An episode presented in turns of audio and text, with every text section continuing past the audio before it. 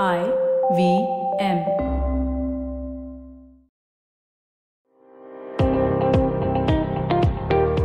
Welcome to All Things Policy, a daily podcast by the Takshashila Institution.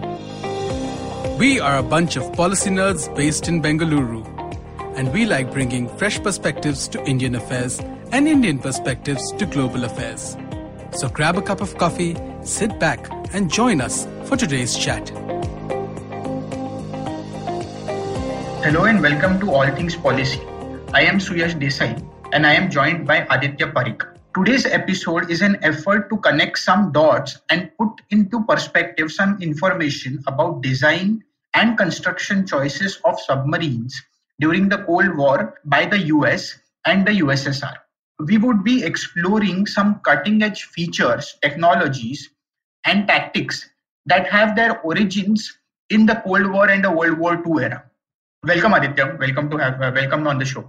Hi, Suresh. It's a pleasure to be here. And let me just acknowledge the superb work that the US Naval Institute and Norman Polmar have done for Cold War era naval history. And through reading their work, uh, I'm in a position to today talk about uh, Cold War era submarines and uh, the design and construction of uh, vessels that we see today. Yeah. So, Aditya, you are a submarine buff. Uh, where do you think submarine construction as we know today finds its roots? Well, uh, the way these days shipbuilding in general happens is in sections because, you know, there are huge uh, vessels that are uh, mounted onto a dry dock and then assembled. So this process uh, originally comes from World War II, Nazi Germany, Third Reich. Uh, the Grand Admiral of the Kriegsmarine, uh, Admiral Karl Donitz, well, uh, he noticed that uh, uh, the U-boats were having an impact on the Allies and their supply chains, but they weren't able to uh, replenish their losses or even field uh, enough U-boats to actually, uh, you know, strangle Allied efforts. So he inquired why this was, and the answer was that the construction of the vessel just took far too long. So uh, his first instinct was to approach the uh, armaments minister of uh, uh Third Reich, Albert Speer. He is more popularly known as uh, Hitler's architect. However, he was the armaments minister during the war. So Albert Speer also agreed with him, and he also sought a solution because he himself didn't have it. So there was this curious individual called Otto Merker. He was an engineer and an industrialist uh, who was very famous for his uh, uh mass production uh, technology uh, innovations. So, although he hadn't previously dealt with shipbuilding in general, but he had a very good idea of coming up with ways to fasten mass production of anything.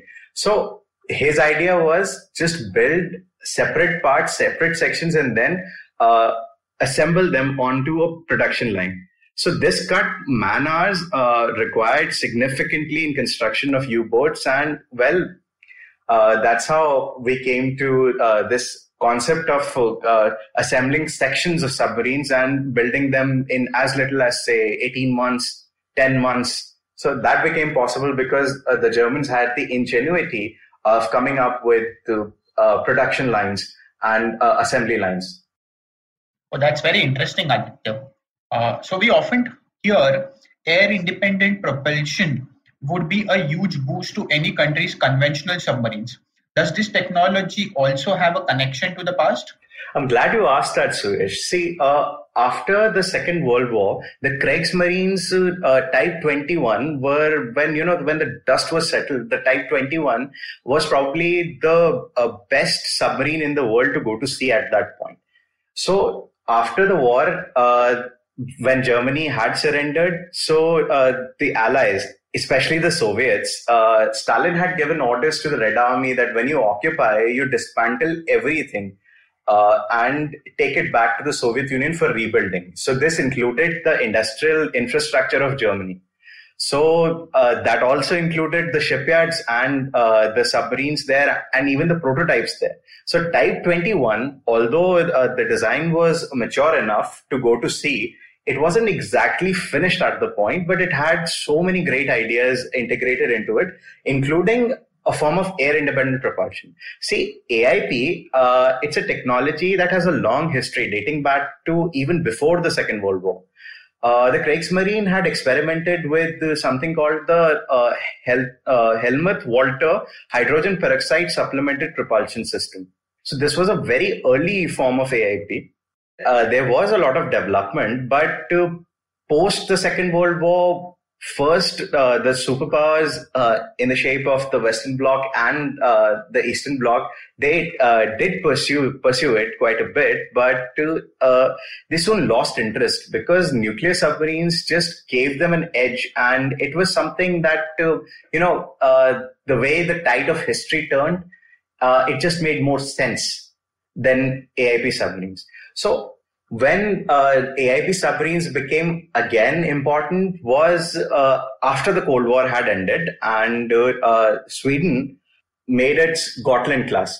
So uh, you know this this is something that uh, is quite often portrayed to kind of belittle the absolutely humongous capacity that the U.S. Navy feels today. So it was reported that one in one of the exercises, this Swedish Navy they uh, actually virtually sunk an uh, aircraft carrier of the US with their uh, AIP enabled uh, Stirling engine submarine, uh, the Gotland class. So the Swedes brought it back on the table. Uh, you know, there's also this advantage that AIP offers over nuclear propulsion in a very specific sense.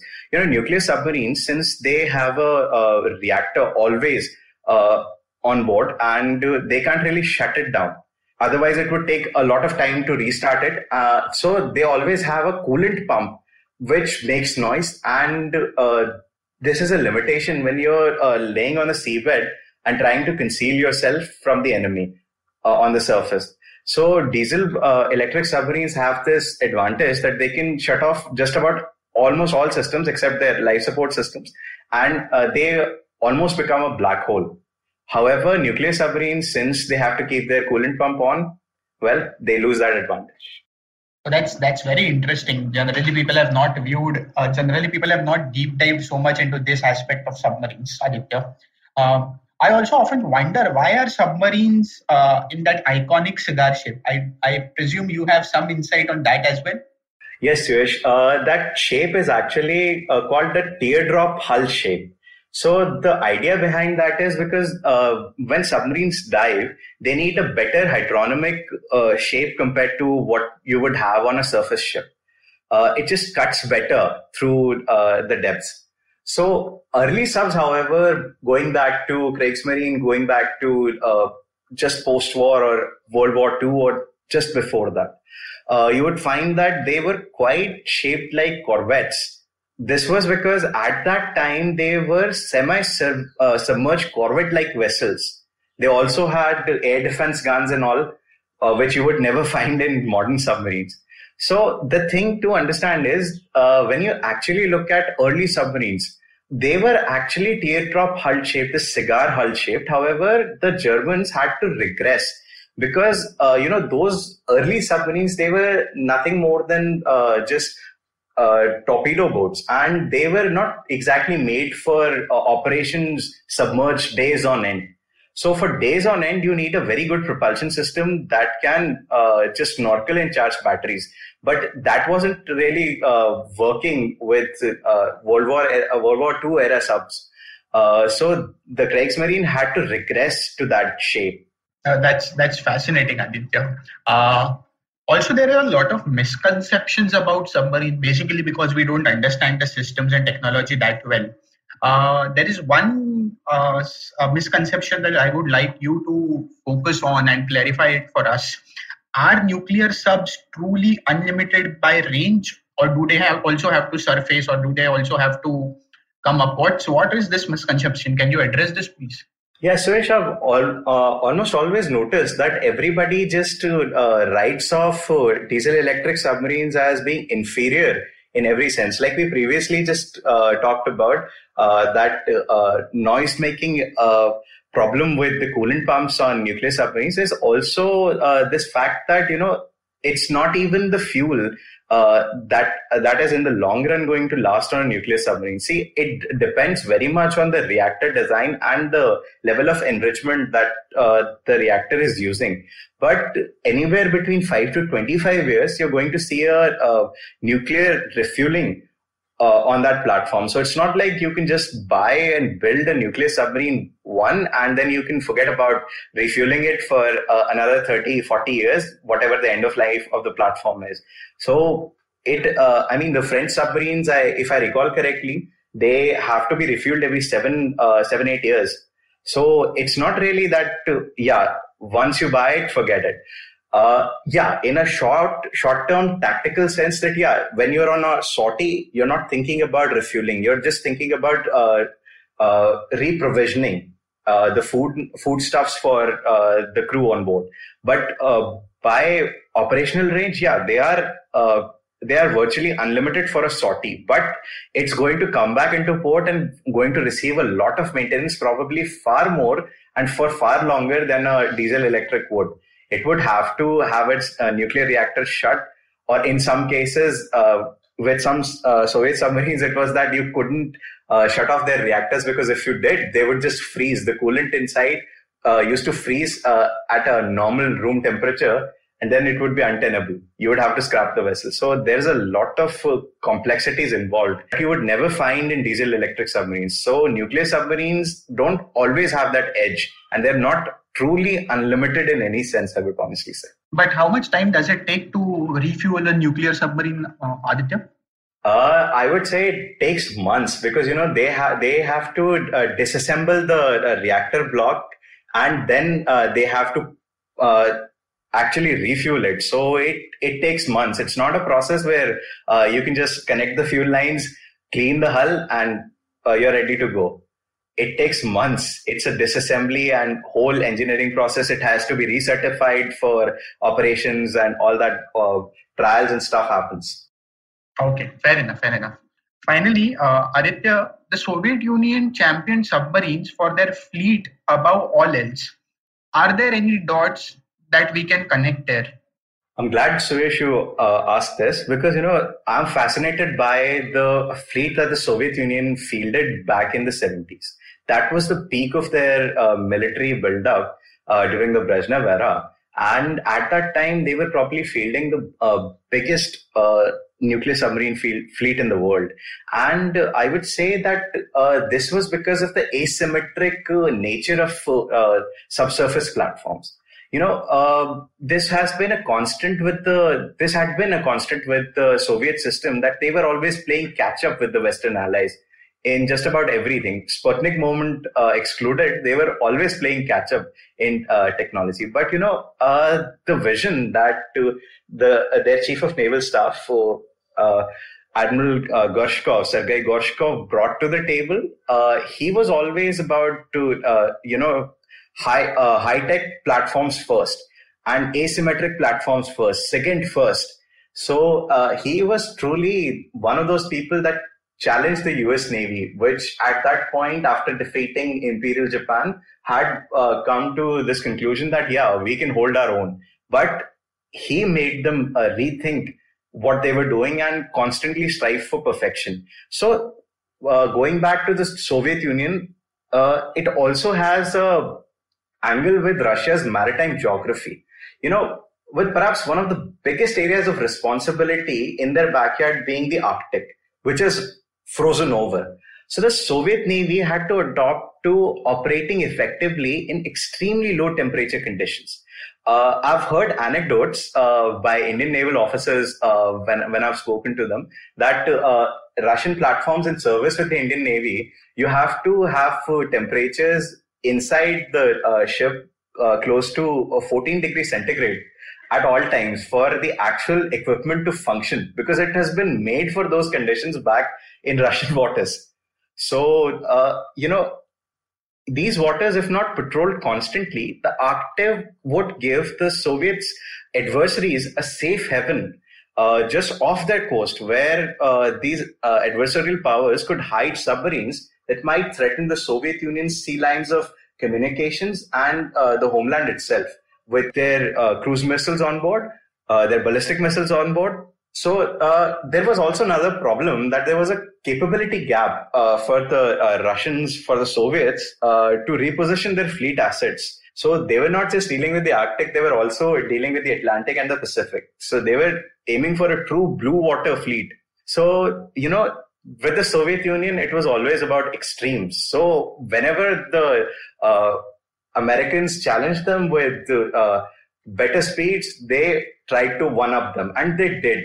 You know, when you read about the Alpha class, the Papa class Kate uh, 22, uh, 222 uh, uh, Anchar submarine, you know, uh, these two especially fascinate me. You look at their uh, propulsion system, lead bismuth cooled uh, reactors.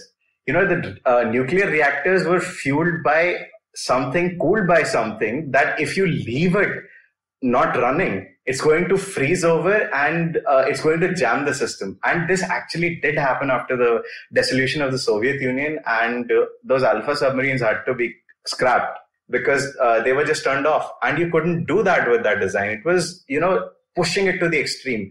40 knots is something at which torpedoes are supposed to sail, something that aircraft carriers are supposed to sail full steam ahead to escape a submarine. So when you're reaching that kind of speeds, now it's something uh, that is unheard of. It is something actually extreme that I just don't even have words to express how uh, absolutely extreme that is. So uh, these submarines uh, also had something special, which is to this day the Russians take pride in. They have this concept of double hulls, and uh, they have this ballast hull and they have the actual hull, hull of the submarine. So the ballast hull that they uh, built was supposed to be uh, made out of uh, titanium for these submarines, which is far harder to work with than uh, conventional steel is, which the most of the world made submarines out of. So the Russians always one up the industrial process that yeah, we're going to push our naval assets to the extreme in that era. So I just absolutely love that. That's that's fa- fascinating, Aditya. Uh, for people who are more interested in, uh, knowing about submarines, I would ask you or I would request you to please check the latest blog which is written by Aditya. Uh, it's on the Takshashila website. It's called Design and Construction of Submarine. Some cutting edge features, technology, and tactics that have their origin in the Cold War and World War II era and Aditya writes a regular newsletter. You want to, in one line, can you mention what is your newsletter about, Aditya? Sure, Suresh. Uh, my newsletter is called uh, Space Matters, and uh, it looks at the geopolitics of space, uh, as well as uh, the new launches, technologies, and plans that are coming into fruition uh, for supremacy in space by different space powers. Thanks, thanks, Aditya. Uh, we will uh, will make sure that both the links of the Aditya's blogs and Aditya's uh, newsletter are in the description of this podcast. Thank you, thank you guys for listening in uh, to this fascinating conversation on submarine. Thank you. Thank you for having me, Suresh. If you liked our show, don't forget to check out other interesting podcasts on the IVM network. You can tune into them on the IVM Podcast app, ivmpodcast.com, or wherever you listen to your podcasts. You can also follow IVM on social media. The handle is at IVM Podcasts on Twitter, Facebook, and Instagram.